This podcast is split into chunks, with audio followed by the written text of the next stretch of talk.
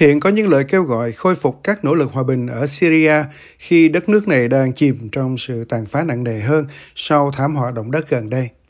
Nhiều nỗ lực khác nhau nhằm tìm kiếm một giải pháp chính trị cho cuộc nội chiến kéo dài 12 năm đã không đạt được nhiều tiến triển, khiến hàng trăm ngàn người thiệt mạng và là một trong những cuộc khủng hoảng người tị nạn lớn nhất trong lịch sử. Điều này xảy ra khi khoảng 4.500 người đã thiệt mạng ở Syria sau trận động đất kinh hoàng xảy ra ở nước này và nước láng giềng Thổ Nhĩ Kỳ.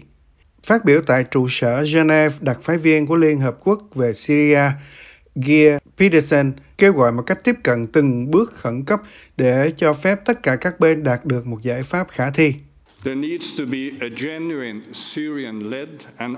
Cần phải có một tiến trình chính trị thực sự do Syria lãnh đạo và sở hữu, được hỗ trợ bởi Liên Hiệp Quốc, và cần phải có một nỗ lực quốc tế phối hợp để hỗ trợ điều này với tất cả những người tham gia chính thức làm việc trong một nỗ lực nhất quán.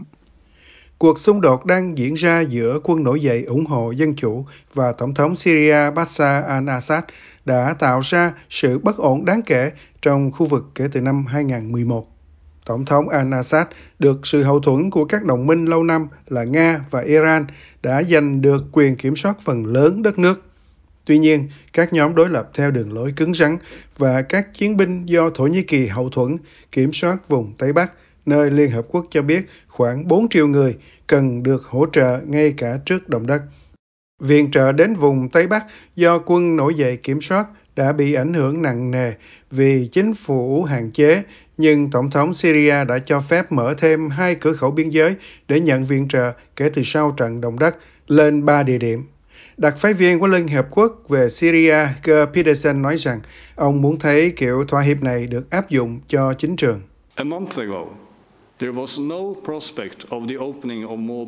Một tháng trước, không có triển vọng mở cửa biên giới, cũng như không có động thái giảm bớt các biện pháp trừng phạt một cách cụ thể.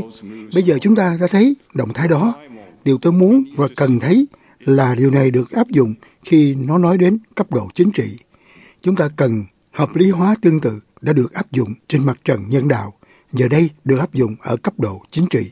Tuy nhiên, nghiên cứu viên sắp tới tại trung tâm Peter Macmillan về tình trạng vô tổ quốc tại Đại học Melbourne, cô Marika Sonosky ít lạc quan hơn về các nỗ lực hòa bình.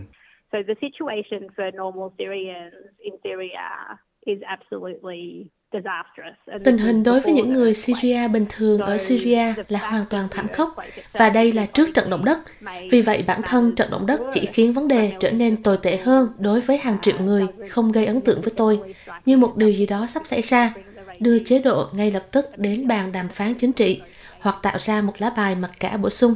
Chính phủ Syria từ lâu đã phản đối việc vận chuyển hàng viện trợ qua biên giới vào các khu vực do phe đối lập kiểm soát, mô tả hành động này là vi phạm chủ quyền của mình. Cô Sonosky nói rằng vẫn còn những rào cản đáng kể đối với viện trợ, mặc dù Tổng thống al-Assad cho phép mở thêm các cửa khẩu tạm thời vào vùng Tây Bắc do quân nổi dậy kiểm soát.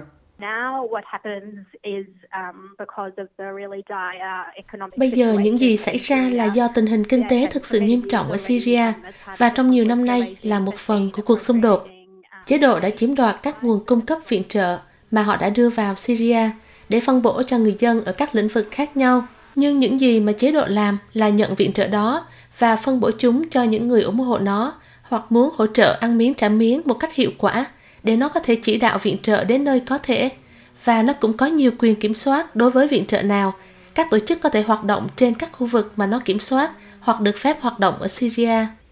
Điều này đã dẫn đến sự thất vọng giữa các tổ chức viện trợ đang cố gắng cung cấp hỗ trợ nhân đạo cho hàng triệu người Syria bị ảnh hưởng bởi thảm họa động đất. Plan International Australia là một trong những tổ chức viện trợ trong khu vực giải quyết các mâu thuẫn với chính quyền.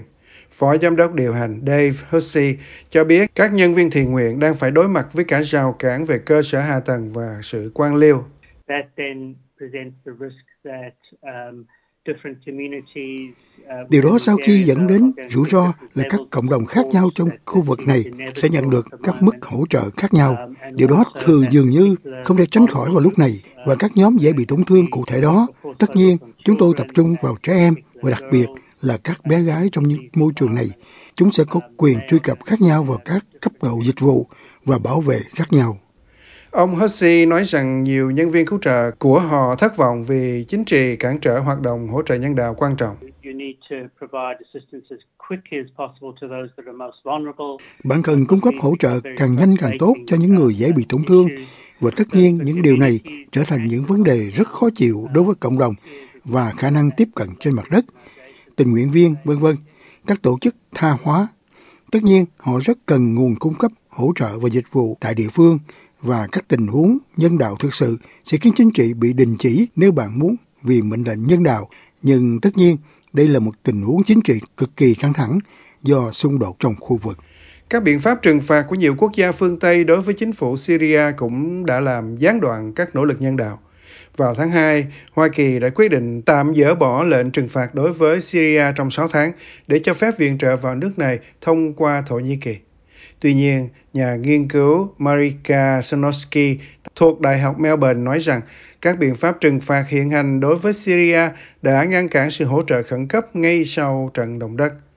Cô mô tả cách lực lượng phòng vệ dân sự Syria hay còn gọi là đội quân mũ trắng hầu như phải một mình giải cứu những người bị mắc kẹt dưới đống đổ nát sau trận động đất.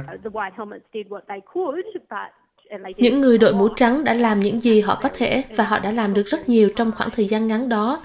Nhưng như tôi đã nói, họ thật sự bị cản trở bởi khả năng của mình. Họ có một số máy móc hạng nặng, nhưng họ cần xăng để vận hành máy móc đó. Xăng không thể vượt qua được do các vấn đề về quyền truy cập. Vì vậy tôi nghĩ rằng tôi không biết con số chính xác, nhưng chắc chắn nhiều người hơn có thể đã được giải cứu nếu có thêm sự giúp đỡ và hỗ trợ trong thời gian có cơ hội đó. Bây giờ có thêm những lo ngại về việc tiếp cận sau khi sân bay Aleppo bị tấn công. Không rõ ai chịu trách nhiệm về vụ không kích khiến sân bay của Syria bị ngưng hoạt động, nhưng các nơi lo ngại nếu việc đóng cửa kéo dài sẽ gây trở ngại thêm cho dòng chảy của viện trợ nhân đạo. Nhiều người cảm thấy rằng những nỗ lực viện trợ hiện tại không đủ lớn.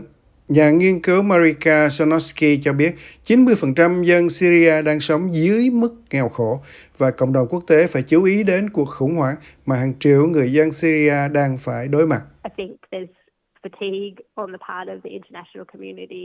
Tôi nghĩ cộng đồng quốc tế đang mệt mỏi trong việc giúp đỡ một cách đáng tiếc, mặc dù nhu cầu đang lớn hơn bao giờ hết và thảm họa này nối tiếp thảm họa khác đang ập đến với người dân Syria. Phản hồi đang nhận được là không đủ cho những gì được yêu cầu.